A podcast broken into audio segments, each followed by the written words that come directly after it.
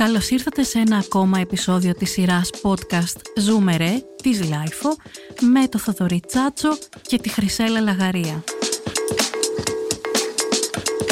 Τον τελευταίο ένα μήνα και κάτι γίνεται πολύ μεγάλος θόρυβος και πάρα πολλές διαδηλώσεις από φοιτητές και φοιτήτριες που διαδηλώνουν κόντρα στην ίδρυση των ιδιωτικών πανεπιστημίων. Νιώθουν οι φοιτήτριες και οι φοιτητές ότι αν ε, αυτό τελικά συμβεί, ουσιαστικά τα ιδιωτικά πανεπιστήμια θα λειτουργούν ως απλά μια πόρτα για την αγορά εργασίας που θα φτάνει πιο γρήγορα στην αγορά εργασίας μόνο τους ανθρώπους που θα έχουν να τα πληρώσουν. Οι υπόλοιποι θα μένουν στην απέξω. Στην απέξω όμως, εδώ και πάρα πολλές δεκαετίες, μένει μια μεγάλη κατηγορία φοιτητών για την οποία θέλουμε να μάθουμε περισσότερα πράγματα σήμερα. Ποια είναι αυτή η κατηγορία; Οι ανάπηροι φοιτητές και οι ανάπηρες φοιτήτριες. Είναι τα podcast της LiFO. Θοδωρή, Ναι. τρομάζεις κάθε φορά Κάθε που λέω φορά αυτό. έτσι ξεκινάμε, Το ναι. ξέρω ότι τρομάζεις, γι' αυτό το κάνω. Θέλω να μου πεις, είχα μια παρέα φίλων που καπνίζαν πάρα πολύ κάποτε στο πανεπιστήμιο, μια και έχουμε πιάσει το πανεπιστήμιο, οι οποίοι συζητούσαν κάθε φορά ποιο είναι το πιο περίεργο μέρος στο οποίο έχουν καπνίσει. Λέγανε διάφορα έτσι ανατρεπτικά και αλλοπρός, αλλά εσύ θέλω να μου πεις, ξέρω ότι δεν καπνίζεις, Ναι, δεν έχω δοκιμάσει καν. Ωραία, καλά έχεις κάνει. Θέλω να μου πεις ποιο είναι το πιο περίεργο μέρος στο οποίο έδωσες ποτέ εξετάσεις για το πανεπιστήμιο; Όντως και έχει νόημα αυτό γιατί εμείς ως τυφλοί συνήθως δίνουμε προφορικές εξετάσεις στα πανεπιστήμια. Λοιπόν, στο πρώτο μου πανεπιστήμιο στη νομική ήταν αρκετά κυριλαίη η κατάσταση. Δεν έχω δώσει σε κάποιο περίεργο μέρος. Στο πάντιο όμως που ήταν το δεύτερο πτυχίο μου και όπως ξέρεις και εσύ το πανεπιστήμιο, το πάντιο είναι πιο έτσι ελευθεριακό. Έχει ωραίο παρκάκι. γι' Ναι, αυτό. έχω δώσει στο, σε, σε ένα παγκάκι εκεί, στο προάβλιο. Στο γιατί παρκάκι. Ναι, μου λέει η καθηγήτρια, μ, ήταν έτσι του Φεβρουαρίου η εξεταστική, αλλά ακόμα δεν Είχε ήταν. κρύο. Δεν, ναι, δεν είχε πάρα πολύ κρύο. Και μου λέει, κρυώνεις. Δεν, δεν, δεν περίμενα τι ακριβώς θα επακολουθήσει μετά από την απάντησή μου. Και λέω, Όχι, δεν κρυώνω. Α, ωραία, μου λέει, επειδή δεν έχουμε επιτηρήσεις τώρα και αίθουσες ελεύθερες, μήπως να πάμε έξω να δώσεις. Ε, και πήγαμε. Και πώς ήταν ε, αυτό σαν εμπειρία έτσι; Ήτανε, ήτανε γενικά μια σουρεαλιστική εμπειρία αυτή, γιατί πέρα από αυτό που ξεκίνησε με το παγκάκι, μου, δια, μου ερώταγε. Ε, εντάξει, εγώ είχα διαβάσει, ρε παιδί μου, αλλά δεν είχα διαβάσει και τρομερά. Και με ρώταγε πράγματα και δεν είχα, καν, δεν, τα άκου- δεν είχα καταλάβει καν τι έλεγε. Και στο τέλος μου λέει, να σε ρωτήσω, ποιο βιβλίο διάβασες; και με ρώταγε από άλλο βιβλίο. Αυτή, αυτή, αυτής ήταν το λάθος. Με ρώταγε άλλο βιβλίο από αυτό που ήταν στην ύλη. Μάλιστα. Οπότε γενικά ήταν μια σουρεάλ εμπειρία. Οκ. Έχω και εγώ τέτοιες εμπειρίες. Έχω δώσει στο παρκάκι το περιβόητο. Έχω δώσει έξω από το γραφείο του καθηγητή.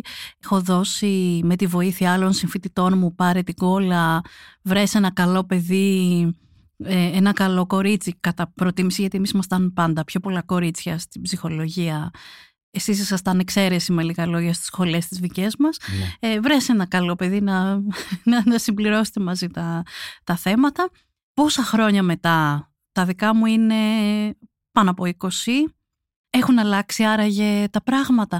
Τι συμβαίνει με το... Καταρχάς τι συμβαίνει με την παρουσία των α, ανάπηρων φοιτητών στα πανεπιστήμια και τι συμβαίνει και με το πώς, πώς διαβάζουν αυτοί οι άνθρωποι, πώς δίνουν εξετάσεις.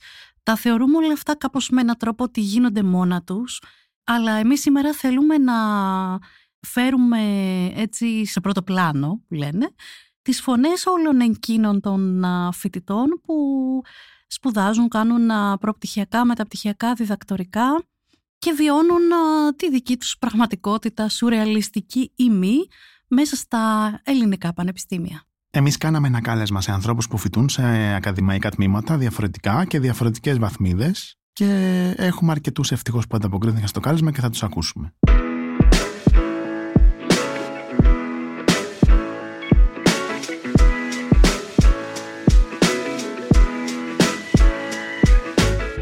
Γίνεται λοιπόν όταν α, μια ανάπηρη φοιτήτρια δεν έχει αυτό που λέμε ορατή αναπηρία, αλλά έχει αναπηρία. Οπότε δεν είναι εύκολο για κάποιον που έτσι κι αλλιώς δεν ξέρει πολλά πράγματα για το τι χρειάζεται, ποια είναι η εκπαιδευτική της ανάγκη, να την προσεγγίσει. Η Δάφνη λοιπόν Χαραλαμποπούλου μας συστήνεται και μας μιλάει για την εμπειρία της στο Ελληνικό Πανεπιστήμιο. Με λένε Δάφνη Χαραλαμποπούλου, είμαι 24-25, είμαι μεταφράστρια, θέλω να λέγομαι. Έχω τελειώσει γαλλική φιλολογία στο ΕΚΠΑ και έκανα και ένα μεταπτυχιακό επίσης στο ΕΚΠΑ, στο τμήμα Αγγλικής Φιλολογίας αυτή τη φορά, με τίτλο Μεταφραστικές σπουδές και διερμηνία. Όπως καταλαβαίνουμε γενικά είμαι των γλωσσών και της μετάφρασης. Η φιλοσοφική σχολή, όσοι έχουν περάσει το ξέρουν, είτε βλέποντες είτε μη βλέποντες, ότι καταρχάς είναι λαβύρινθος, δηλαδή ειλικρινά και για ανθρώπους που βλέπουν πηγαίνουν πρώτη φορά, χάνονται. Έχω βρει πολύ κόσμο να έχει χαθεί στη φιλοσοφική και να χρειάζεται διήγηση μέσα στο κτίρι. Είναι λαβύρινθος. Αλλά και ανεξάρτητα από αυτό, μπαίνοντας έχει σκαλιά τα οποία είναι περιτά. Δηλαδή είναι στο flat, ξαφνικά έχει ένα σκαλί που ανεβαίνει, δύο σκαλιά. Μετά έχει άλλα τρία, μετρημένα τώρα αυτά. Οπότε ναι, ειδικά για μένα που δεν χρησιμοποιώ και μπαστούνι κιόλας. Ήταν αρκετά δύσκολο. Διαχειρίσιμο, δεν δεν θεωρώ ότι είναι η μεγαλύτερη δυσκολία της ζωής μου ή κάτι τέτοιο, αλλά ήταν μια περιττή δυσκολία που παρόλα αυτά υπάρχει και θα μπορούσε να μην υπάρχει. Δηλαδή, ακόμα και για άτομα που η αναπηρία τους απαιτεί αμαξίδιο. Ε, είναι πάρα πολύ δύσκολο γιατί να έχουν να διαχειριστούν αυτό το πράγμα; Δεν υπάρχει καν ράμπα, τουλάχιστον που να έχω δει εγώ. Θα έρθω μου πείτε μπορεί να μην την έχω δει, δεν ξέρω. πολύ πιθανό. Είναι πολύ ενδιαφέρον αυτό που επισημαίνει η Δάφνη για το λεγόμενο δομημένο περιβάλλον. Δηλαδή για το ότι όταν μιλάμε για το πανεπιστήμιο πρέπει να το δούμε τόσο στον άξονα των συγγραμμάτων, της παρακολούθησης των μαθημάτων, όσο και στο πώς μπαίνουμε, πώς βγαίνουμε και πώς κινούμαστε στο χώρο της σχολής μας. Και φυσικά βλέπουμε, ε, κάτι που παρατηρώ εγώ είναι ότι όλοι οι ανάπηροι φοιτητές έχουμε την τάση να προσπαθούμε εμείς να χωρέσουμε στο χώρο εμείς να βρούμε τρόπους να λύσουμε το πρόβλημα και όχι να πούμε ότι θέλω να πω έχουμε μια φυσική τάση να, να προσπαθήσουμε εμείς να βρούμε τη λύση του προβλήματος, να είμαστε εμείς αυτοί που είμαστε οι δυνατοί που θα τα καταφέρουμε ενώ βλέπουμε ξεκάθαρα ότι τα προβλήματα αυτά, όπως τα εξηγεί και η Δάφνη, είναι προβλήματα γιατί κάποιος δεν φρόντισε να κάνει τις απαραίτητες αλλαγές που πλέον ε, είναι υποχρεωτικές και από τον νόμο, έτσι ώστε να γίνει προσβάσιμο ένα κτίριο για να μπορούν όλοι να, να μπαίνουν και να βγαίνουν. Ακριβώς είναι αυτό που λες και νομίζω ότι είναι και ακόμα χειρότερα, γιατί εσύ λες ότι προσπαθούμε να γίνουμε λύση στο πρόβλημα. Εγώ νομίζω ότι κάποιοι από εμάς, ίσως και υποσυνείδητα κάποιες φορές, να σκέφτονται ότι μα εγώ έχω πρόβλημα. Εγώ παρόλο που δεν βλέπω ή παρόλο που χρησιμοποιώ μαξίδι ή παρόλο που δεν ακούω θέλησα να σπουδάσω. Άρα εγώ πρέπει να βοηθήσω να λυθεί αυτό το πρόβλημα και να προσπαθήσω κάπως να κάνω μια υπερπροσπάθεια για να καταφέρω να συμβούν τα πράγματα. Ναι, και εγώ ίσως δεν θέλω να ενοχλήσω πολύ, να, να δημιουργήσω πρόβλημα, ενώ το πρόβλημα το δέχομαι εγώ γιατί μου το έχουν δημιουργήσει άλλοι. Η Δάφνη μπαίνει στη συνέχεια και στο κομμάτι του τι σημαίνει διαβάζω έχοντας βλάβη στην όραση, αλλά δεν έχω ολική βλάβη στην όραση. Η Δάφνη είναι νομικά τυφλή και έχει 80% ποσοστό, οπότε έχει κάποια όραση, αλλά παραμένει με οπτική βλάβη, παραμένει νομικά τυφλή. Στην Ελλάδα όλα τα ξενόγλωσσα πανεπιστήμια σε γενικές γραμμές δεν δικαιούνται συγγράμματα, γιατί τώρα εντάξει, δεν ξέρω πώς σε αφορά αυτό, αλλά ναι, τα συγγράμματα που παρέχει ο Εύδοξος, η πλατφόρμα που τα παρέχει, πρέπει να είναι από ελληνικούς εκδοτικούς οίκους, ενώ τα περισσότερα συγγράμματα ξενόγλωσσων είναι από ξενόγλωσσους εκδοτικούς οίκους και κατ' επέκταση δεν είχαμε συγγράμματα. Οπότε έτσι κι αλλιώς οι καθηγητές παρήχαν το υλικό ηλεκτρονικά ή με σημειώσεις. Δηλαδή σε όλη τη σχολή, σε όλη την τετραετία πρέπει να πήρα ένα ή δύο συγγράμματα συνολικά. Και το ένα ας πούμε για το ένα που όντως χρειαζόταν στο διάβασμα, αυτό που σας είπα και πριν ότι δεν είχα ιδιαίτερο πρόβλημα γιατί διαβάζω όπως οι βλέποντες χωρίς γραφή Μπράι, αλλά παρόλα αυτά οι καθηγητές παρήχαν το υλικό ηλεκτρονικά, οπότε και εκεί κάποια πράγματα τα έκανα Zoom, κάποια, γιατί πολλοί ανέβαζαν σκαναρίσματα και όχι PDF ή κάτι τέτοιο. Ανέβαζαν φωτογραφίες, είχαν σκανάρει το βιβλίο, τις δύο σελίδες, οπότε αυτό ας πούμε μου ήταν πάρα πολύ δύσκολο γιατί ήταν μικρά γράμματα, όχι καθαρά γιατί μπορεί και το σκανάρισμα να μην ήταν πολύ καθαρό. Οπότε εκεί είχα κάποια προβλήματα τα οποία σε συζήτηση με συμφοιτητές δεν τα είχαν, τα είχα μόνο εγώ. Οπότε εκεί λειτουργούσα με Zoom, καμιά φορά ρωτούσα κάποιον άλλον ε, να με βοηθήσει με αυτό. Αλλά σε γενικές γραμμές δεν ήταν αυτό το πρόβλημά μου. OK, okay, είναι αξιοσημείωτο ότι ως άνθρωπος με αναπηρία στην όραση χωρίς ολική τύφλωση, κανείς δεν λαμβάνει υπόψη την κούραση που δέχεται το μάτι όταν αναγκαζόμαστε να διαβάσουμε σε μη εξειδικευμένες συνθήκες για εμάς.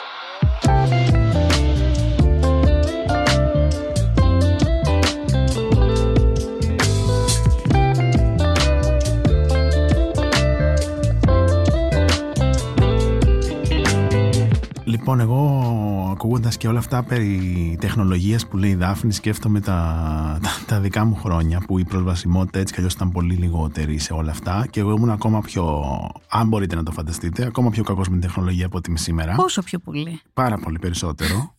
Τι να πω τώρα, ότι το Facebook που το έφτιαξα το διαχειριζόντουσαν άλλοι, ντρέπομαι από αυτά τώρα εδώ πέρα. Θα κάνουμε ένα ειδικό podcast μόνο για να τα πεις αυτά. Παρ' όλα αυτά, πολύ σημαντικό που υπάρχουν και πλέον οι μεγαλογράμματα, γραμματοσυρές και είναι πιο εύκολο να γίνουν προσβάσιμα τα PDFs και τα αρχεία γενικά, αν θέλουν κάποιοι να τα κάνουν προσβάσιμα και αν ασχοληθούν με αυτό.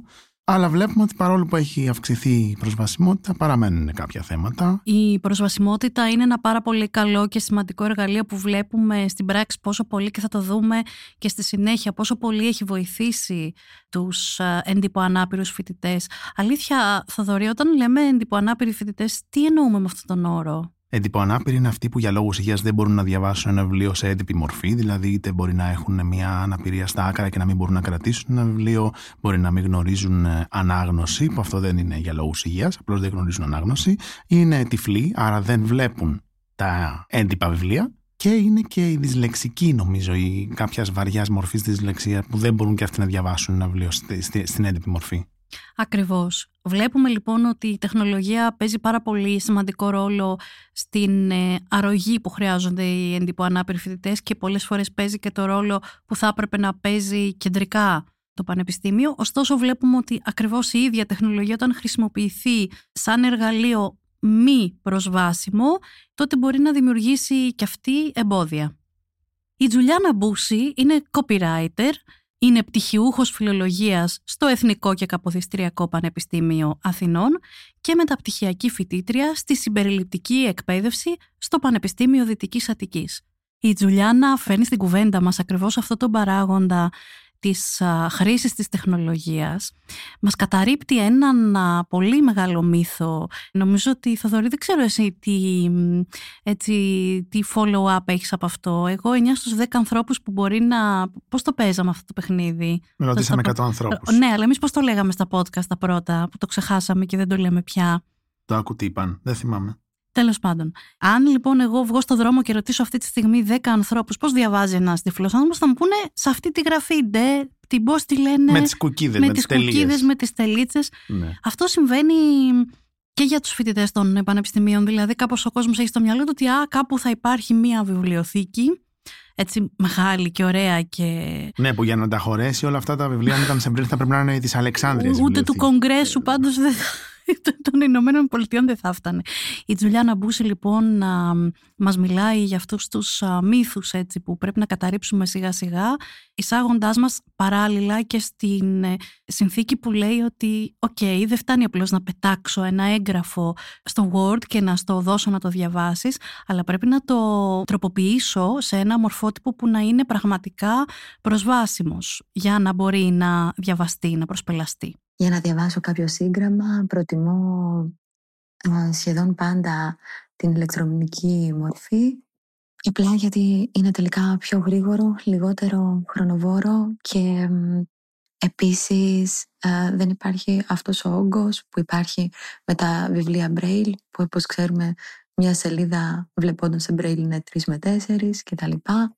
Οπότε φανταστείτε το σύγγραμμα παρόλα αυτά εννοείται ότι δεν έχω τόσο εύκολη πρόσβαση γιατί όπως νομίζω πως είναι αρκετά γνωστό ακόμα και αυτά τα συγγράμματα για την ηλεκτρονική μορφή χρειάζεται να γίνουν ηλεκτρονικά και ακόμα και όταν ελάχιστες φορές υπάρχουν ήδη ηλεκτρονικά πάλι συνήθως δεν είναι προσβάσιμα και χρειάζονται διόρθωση.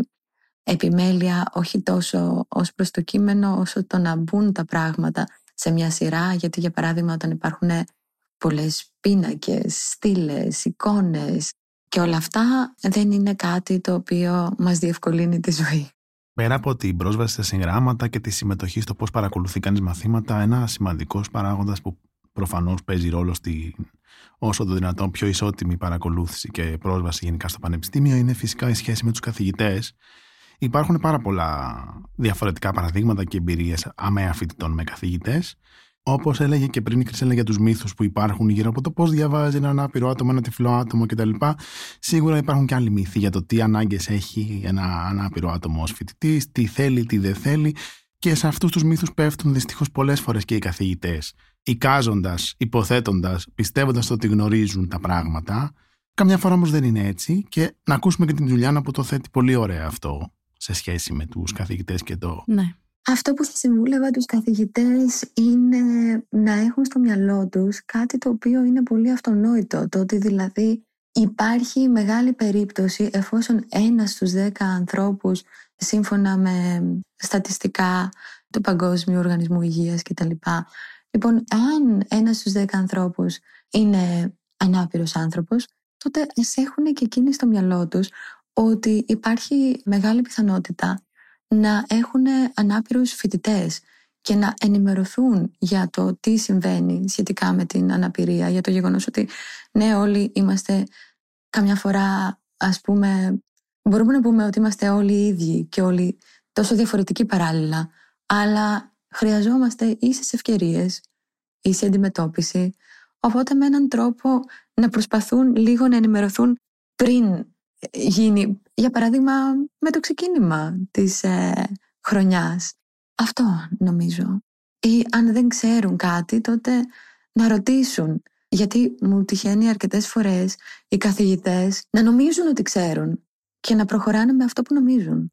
Όμως δεν έχουν ρωτήσει ποιες ανάγκες έχω εγώ, τι ακριβώς χρειάζομαι και δεν το έχουν ακούσει γιατί θεωρούν ότι ξέρουν.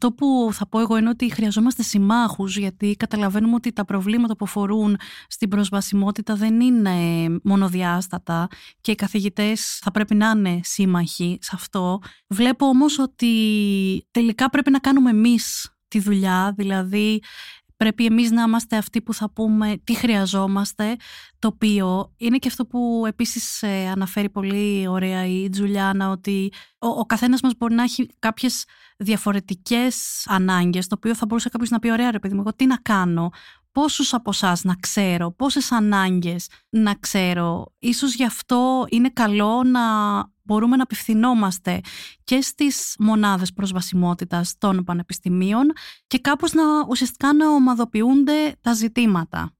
Τι συμβαίνει άραγε όμως όταν μιλάμε για μεταπτυχιακές ή διδακτορικές σπουδές, δηλαδή εκεί που το πλαίσιο αρχίζει και μικραίνει, έτσι, μαζεύεται, δεν είμαστε πια 200-300 φοιτητές ενός τμήματος όλοι μαζί και πολύ μικροί και πολύ χαμένοι και πολύ χαωμένοι.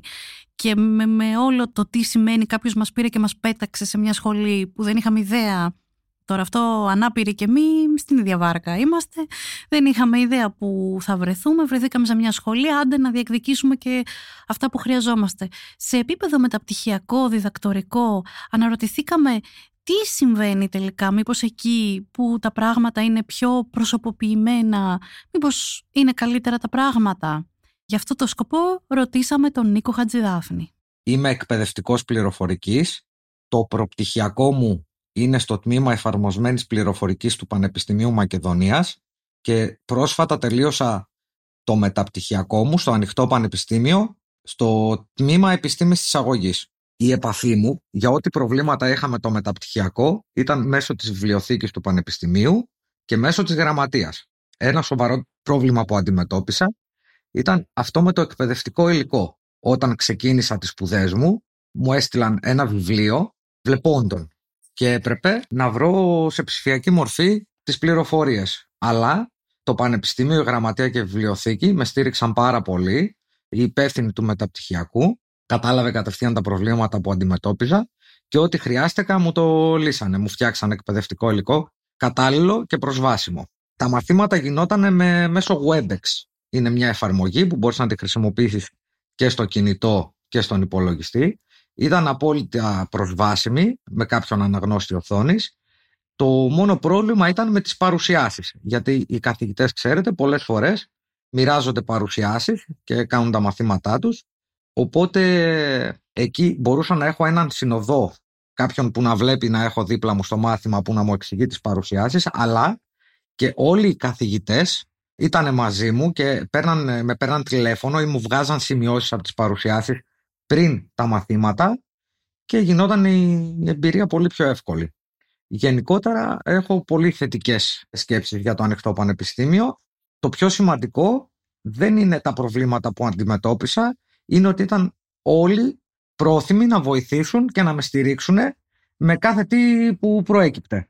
Πολύ καλοί καθηγητές και όπου δεν υπήρχε κάπως να το πούμε σωστή οργάνωση κατευθείαν πέφτανε πάνω για να το λύσουν. Καταρχάς εγώ μετά από δύο σχολές και την κούραση που βίωσα στο όλο πλαίσιο του πώς να διαβάσω, πώς να συνεννοηθώ, πώς να περάσω θαυμάζω πάρα πολύ τους ανθρώπους που κάνουν μεταπτυχιακό και διδακτορικό δεν θα το έκανα είναι πολύ ωραίο αυτό που λέει ο Νίκος για τους καθηγητές, ότι βοηθάνε, ότι νοιάζονται να πάρουν τηλέφωνο, να κάνουν τα υλικά προσβάσιμα, να μετατρέψουν τις παρουσιάσεις σε προσβάσιμο υλικό. Είναι ακόμα καλύτερο όμως να μεταβούμε σιγά σιγά στην κατάσταση όπου αυτό θα είναι μια πιο συνολική φροντίδα του, του πανεπιστημίου, του οικοσυστήματος του ακαδημαϊκού, ούτως ώστε οι άνθρωποι να εντασσόμαστε ισότιμα, να μην παρακαλάμε εντός και εκτός εισαγωγικών τους καθηγητές να μας έχουν στο νου τους και στην έγνοια τους να έχουν χιλιάδες πράγματα, φαντάζομαι, ω καθηγητές να φροντίσουν για να βγει η ύλη, να είναι άρτιο το πρόγραμμα, το εκπαιδευτικό κτλ.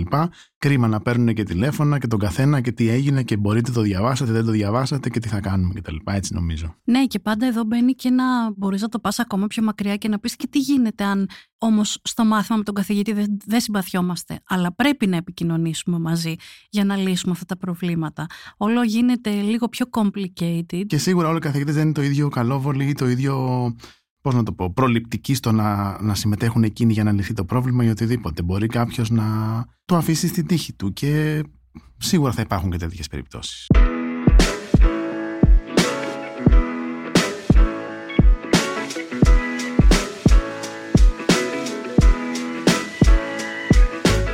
Μια που είπες λοιπόν ότι δεν θα έκανε διδακτορικό. Εγώ Ας βάλουμε κάποιον που κάνει.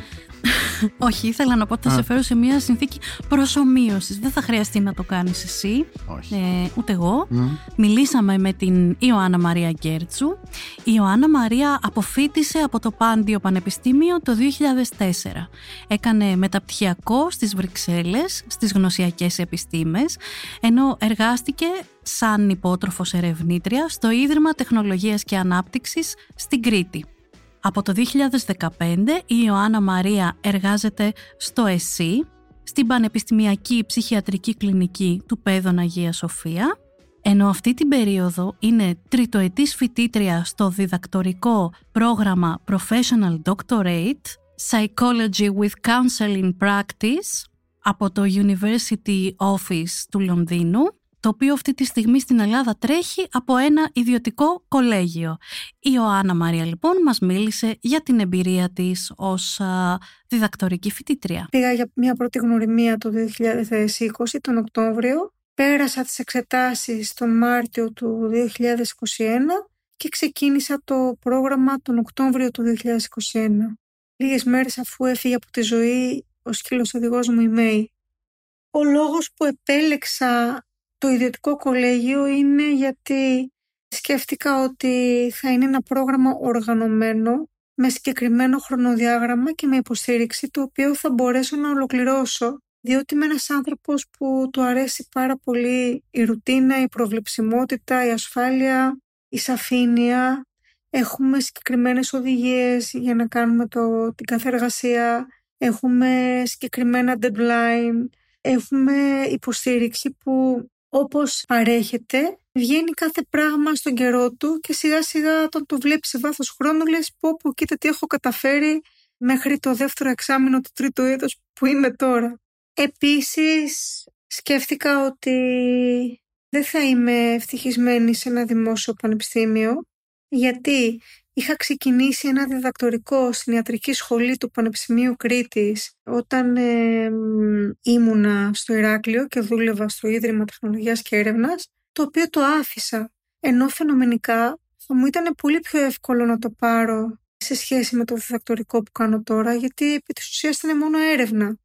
Ήμουν μόνη μου και έκανα έρευνα και ενώ είχα τελειώσει την έρευνα, είχα μαζέψει τα ερευνητικά μου δεδομένα και ήμουν έτοιμη να ξεκινήσω την ανάλυση, κάπου αποσυνδέθηκα ψυχικά, αν θέλετε, συναισθηματικά. Έφυγα και από την Κρήτη, δεν είχα επαφή με τους καθηγητές μου, δεν είχα κίνητρο, οπότε δεν ένιωθα ότι αυτό το διδακτορικό αποτελούσε πια μέρος της ζωής μου και αποφάσισα να το αφήσω και να κοιτάξω τη ζωή μου περαιτέρω, παρακάτω αν θέλετε. Και χάρηκα που το έκανα γιατί το να μπορείς να αφήνεις πράγματα ή ανθρώπους είναι μια σπουδαία ιδιότητα του ανθρώπου που δείχνει και τη αυτογνωσία της κατάστασης. Και είναι καλύτερα να αφήνεις κάτι παρά να το κάνεις με το ζόρι ή να νομίζεις ότι το κάνεις και να μην κάνεις τίποτα, να κοροϊδεύεις δηλαδή τον εαυτό σου. Οπότε δεν ήθελα η αλήθεια είναι να γυρίσω στο δημόσιο πανεπιστήμιο και σκέφτηκα ότι το ιδιωτικό θα με βοηθήσει οργανωμένα να αποκτήσω την ε, κλινική αν θέλετε κατάρτιση και εμπειρία που δεν είχα για να μπορέσω να γίνω καλύτερη στη δουλειά μου και να εργαστώ καλύτερα στο νοσοκομείο που είμαι. Το μήνυμα που θέλω να δώσω στους ακροατές και στις ακροάτριες είναι να μην φοβούνται να κάνουν μεγάλα βήματα και να παίρνουν ρίσκα εάν είναι να εκπαιδευτούν σωστά και καλά στην ειδικότητα που έχουν διαλέξει. Γιατί όσο πιο καλά εκπαιδευμένοι είμαστε στην ειδικότητά μας, τόσο πιο ασφάλεια νιώθουμε, αλλά βλέπουμε και μπροστά. Οραματιζόμαστε στόχους για το μέλλον και ξέρουμε ότι μπορούμε να τους καταφέρουμε γιατί ακριβώς έχουμε αυτή την επάρκεια και γιατί η επιστήμη όσο πιο πολύ τη μαθαίνεις, τόσο περισσότερα εργαλεία σου δίνει για να ψάξεις ακόμα περισσότερο. Σας ευχαριστώ για την ευκαιρία που μου δώσατε. Νομίζω ότι είναι πολύ σημαντικό που έχουμε την εμπειρία της Ιωάννας που έχει περάσει από πάρα πολλά διαφορετικά πράγματα και από το δημόσιο πανεπιστήμιο και από μεταπτυχιακά του εξωτερικού και από διδακτορικά σε δημόσιο και σε ιδιωτικό πανεπιστήμιο. Είναι μια πάρα πολύ χρήσιμη εμπειρία και πάρα πολύ κατατοπιστική στο πώς είναι τα πράγματα ανάλογα με τη βαθμίδα, το φορέα που τα παρέχει, όλα αυτά. Και βλέπουμε την πολύ ενδιαφέρουσα συνθήκη που λέει κάποιο ανάπηρο άτομο πηγαίνει στη διαδικασία να παρακολουθήσει ένα διδακτορικό πρόγραμμα σε ένα ιδιωτικό κολέγιο, το οποίο δεν είναι θέμα πια αν είναι καλύτερο ή δεν είναι καλύτερο σε επίπεδο γνωστικό. Δεν θα μπούμε σε αυτή τη διαδικασία, δεν έχουμε και την ε, απαραίτητη γνώση για να το κάνουμε αυτό. Του, του, Των προγραμμάτων και το... Ναι, ναι, και ξέρουμε πολύ καλά ότι φυσικά και υπάρχουν στην Ελλάδα πολύ δυνατά PhDs που βγαίνουν από ανθρώπους κτλ. Το θέμα εδώ είναι ότι με το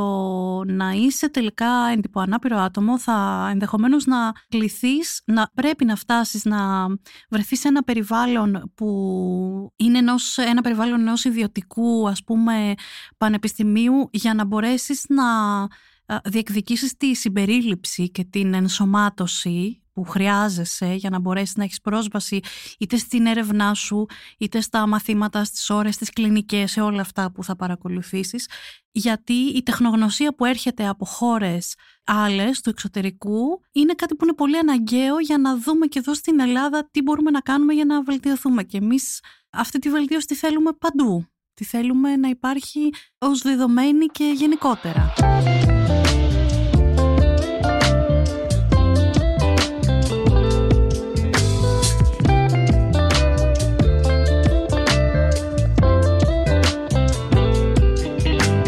Μια που μιλήσαμε και πριν και αναφέραμε τις μονάδες προσβασιμότητας και εδώ ακριβώς είναι το θέμα τελικά δημόσιο, ιδιωτικό, κολέγιο, δημόσιο πανεπιστήμιο πόσο προσβάσιμα είναι τα πράγματα, ποιες είναι οι μονάδες προσβασιμότητας και τι ακριβώς είναι Θέλοντας να έχουμε μια εικόνα για ένα δημόσιο πανεπιστήμιο και τη μονάδα προσβασιμότητάς του, μιλήσαμε με την Διευθύντρια της Βιβλιοθήκης του Παντίου Πανεπιστημίου και μέλος του Διοικητικού Συμβουλίου του Συνδέσμου Ελληνικών Ακαδημαϊκών Βιβλιοθηκών και συντονίστρια της ε, ομάδας προσβασιμότητάς του, την Κωνσταντία Κακάλη. Η μονάδα προσβασιμότητας του Παντίου Πανεπιστημίου είναι αρκετά καινούρια. Δημιουργήθηκε μόλις το Δεκέμβριο του 2022 με απόφαση του Πριτανικού Συμβουλίου και ήρθε αμέσως μετά την υλοποίηση, αν θα λέγαμε, του νόμου 4957 του 2022, του νόμου των ΑΕΗ. Όμως υπήρχαν αρκετές υπηρεσίες που είχαν αναπτυχθεί πριν από την ίδρυση της μονάδας και αυτές ήταν συνήθως οι υπηρεσίες των βιβλιοθηκών της βιβλιοθήκης του Παντίου. Αν και οι βιβλιοθήκες αρκετά επικεντρώθηκαν στην προμήθεια των απαραίτητων υποδομών των γνωστών σταθμών εργασίας για τους εντυπωανάπηρους ε, βασικά χρήστες της. Στη συνέχεια όμως μετά την ε, συνθήκη του Μαρακές και πολύ αργότερα στην ενσωμάτωση στην ελληνική νομοθεσία με τον νόμο 4672 του 2020 λειτουργούν ή μπορούν να λειτουργούν ως φορείς που μπορούν να παράγουν, να προμηθεύουν και να διαθέσουν προσβάσιμη βιβλιογραφία. Έτσι από το 2015 λειτουργεί η Αμελίμπ, το Σύνδεσμο Ελληνικών Ακαδημαϊκών Βιβλιοθηκών, ΣΕΑΒ, με πρωτοβουλία της Βιβλιοθήκης του Παντίου Πανεπιστημίου, ενώ τα τελευταία χρόνια αναπτύσσεται σταθερά και σε αριθμό προσβάσιμων τίτλων και σε αριθμό εποφελούμενων χρηστών που είναι κύρια φοιτητέ. Το έργο βέβαια της προσβασιμότητας στη βιβλιογραφία δεν είναι καινούριο.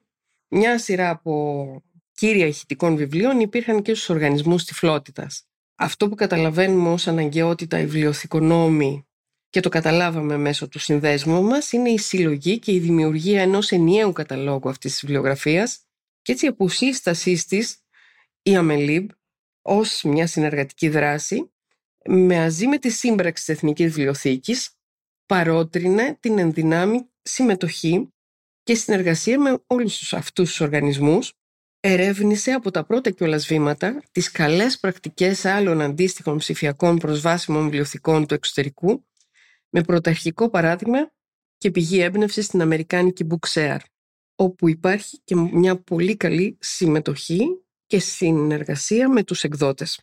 Σε τρία τελευταία χρόνια λειτουργίας της η ομάδα πέτυχε εκτός των άλλων, με συλλογική δουλειά, τη δημοσίευση μιας σειρά από οδηγούς για τη δημιουργία προσβάσιμων μορφότυπων. Στο πλαίσιο αυτό διοργάνωσε και μια σειρά από σεμινάρια διαδικτυακά, εργαστήρια, συνέδρια με μεγάλη συμμετοχή από βιβλιοθηκονόμους, πληροφορικούς και μέλη του προσωπικού προσβασιμότητας των πανεπιστημίων. Όλα τα βίντεο των σεμιναρίων έχουν ανέβει στο κανάλι της Αμελίπ στο YouTube και μπορείτε φυσικά να τα δείτε. Όπως καταλαβαίνουμε έχουμε πολύ δρόμο ακόμα, αλλά σε αυτόν τον κόσμο δεν είμαστε μόνοι μας. Η ανάγκη για βιβλιογραφία προσβάσιμη δεν καλύπτει φυσικά μόνο από τα ελληνικά συγγράμματα.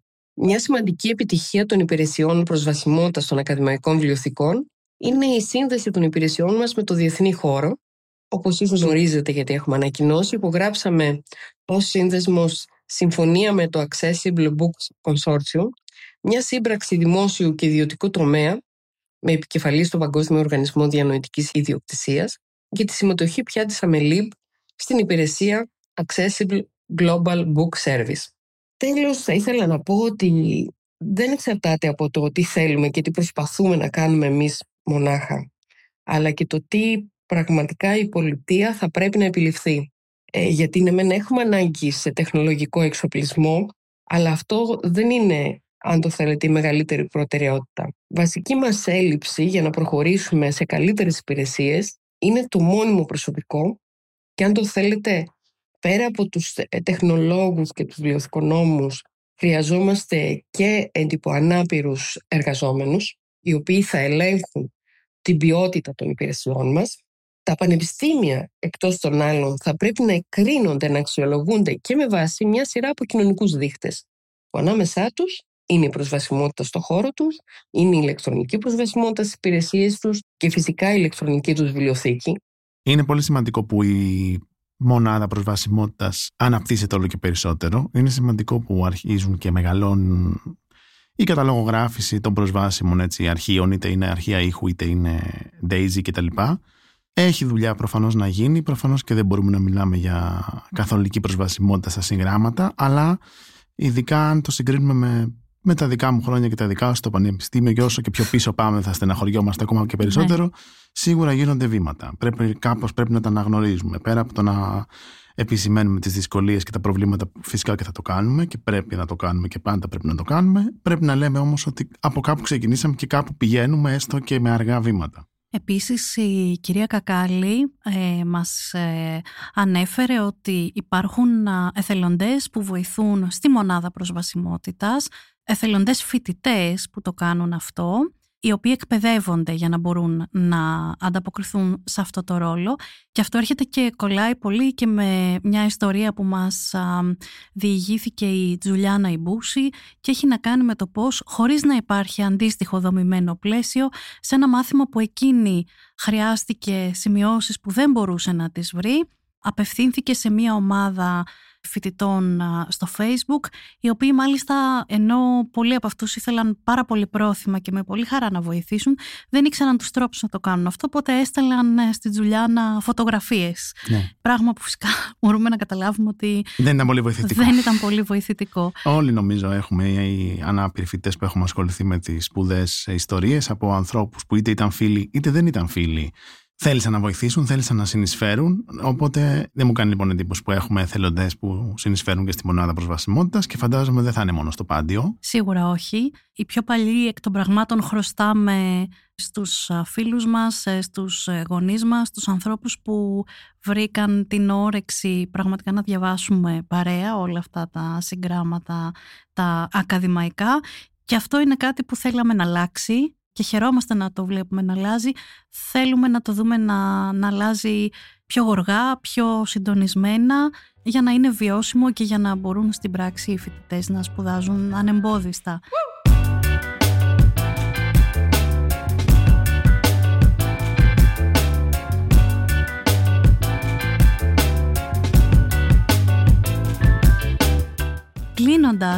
Πηγαίνοντας πίσω σε αυτά που μας αφηγήθηκε η Δάφνη, θέλουμε να τελειώσει αυτό το επεισόδιο με τα δικά της λόγια και το πώς εκείνη βλέπει το μέλλον, ε, έτσι, το, το, το σπουδαστικό. Εγώ πριν να ακούσουμε και κλείσουμε με τη Δάφνη, θέλω να πω ότι βλέπουμε ότι παρά τις δυσκολίες, παρά τα προβλήματα, παρά τις ανεπάρκειες του δημόσιου πανεπιστημίου και των ιδιωτικών φορέων σε κάποια πράγματα, τώρα είδαμε μια, ένα καλά, καλά παραδείγματα ιδιωτικών φορέων, σίγουρα δεν θα είναι όλα καλά παραδείγματα, παρά λοιπόν όλες αυτές τις δυσκολίες οι ανάπηροι σπουδάζουμε, οι ανάπηροι κάνουμε προπτυχιακά, μεταπτυχιακά, διδακτορικά, ζητώντας καλύτερες συνθήκες σπουδών, γνώσης και μετά εργασίας. Αυτό νομίζω είναι πάρα πολύ αισιόδοξο ότι παρά όλα αυτά σπουδάζουμε και απαιτούμε καλύτερες συνθήκες και νομίζω ότι επειδή ακριβώς σπουδάζουμε φανταστείτε αν τα πράγματα αρχίσουν και γίνονται συντεταγμένα καλύτερα πόσοι περισσότεροι άνθρωποι θα μπορούν να σπουδάζουν πιο ισότιμα και πιο ποιοτικά. Κλείνοντας, γι' αυτό το λόγο θεωρώ ότι η εκπαίδευση είναι πολύ σημαντική. Οι σπουδές προσωπικά και πάντα κατά τη γνώμη μου είναι απαραίτητες ε, για όλους τους ανθρώπους, ανάπηρους και μη, εργαζόμενους και μη. Δεν έχει να κάνει με την επαγγελματική ανέλυξη. Έχει να κάνει με το μυαλό του καθενός, με τις καινούργιες εικόνες, με τα καινούργια ερεθίσματα. Και γι' αυτό το λόγο ακριβώς αυτό το αγαθό πρέπει να μείνει δημόσιο και δωρεάν και να προσφέρεται σε όλους τους ανθρώπους με την καλύτερη δυνατή ποιότητα. Να μην ευτελιστεί η ποιότητα της εκπαίδευσης Μόνο πρόοδος πρέπει να υπάρχει σε αυτό το κομμάτι. Στη δημόσια εκπαίδευση. Μόνο πρόοδος. Ήταν ένα ακόμα επεισόδιο της σειράς podcast Zoomere της Lifeo με τη Χρυσέλα Λαγαρία και το Θοδωρή Τσάτσο. Για να μην χάνετε κανένα από τα επόμενα επεισόδια μας, ακολουθήστε μας στο Spotify, τα Apple και τα Google Podcasts είναι τα podcast της Lifeo.